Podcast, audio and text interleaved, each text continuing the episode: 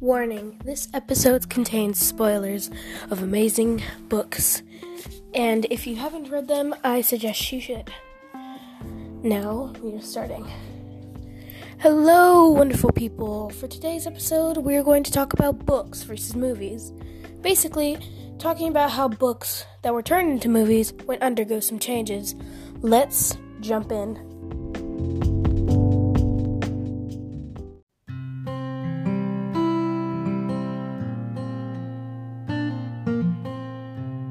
First and foremost, The Hunger Games. This book was extremely well written by Suzanne Collins, but when the series went into movie production, many things changed. Some examples include the movie for the book Mockingjay was split into two parts, even though the book wasn't very long. Many details were cut along with Finnick Odair's backstory. Plus, in the book, Peeta suffers from blood poisoning for a result of an injury in his leg. He ends up needing an amputation and a prosthetic leg. This is completely erased from the movie, although it was mentioned in the book a few times. Even Katniss's temporary deafness is book- booted from the movie.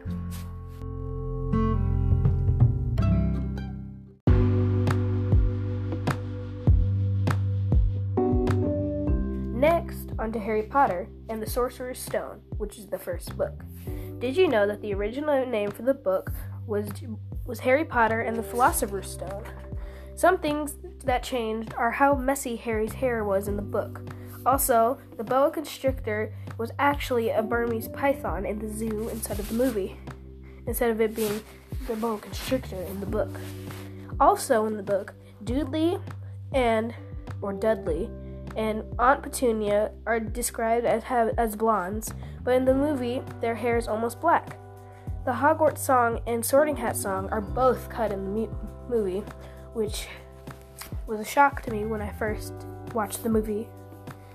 I guess we missed out on some of the songs that would have plus to the movie with a better aspect.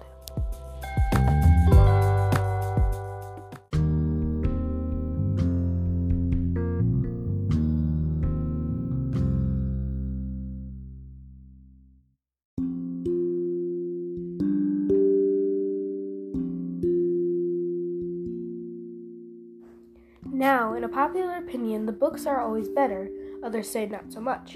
In my saying, I think the books are always better because they include parts that would have been cut from the movie.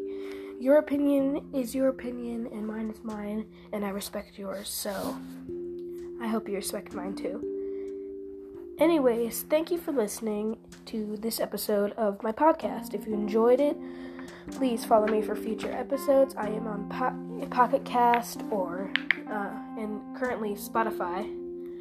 So if you're listening, I'd like to say thank you and have a good time. By the way, this outro music is made by Hobo Johnson, so all of the credit of the music goes to him. I did not make it. Credit to Hobo Johnson, and thank you.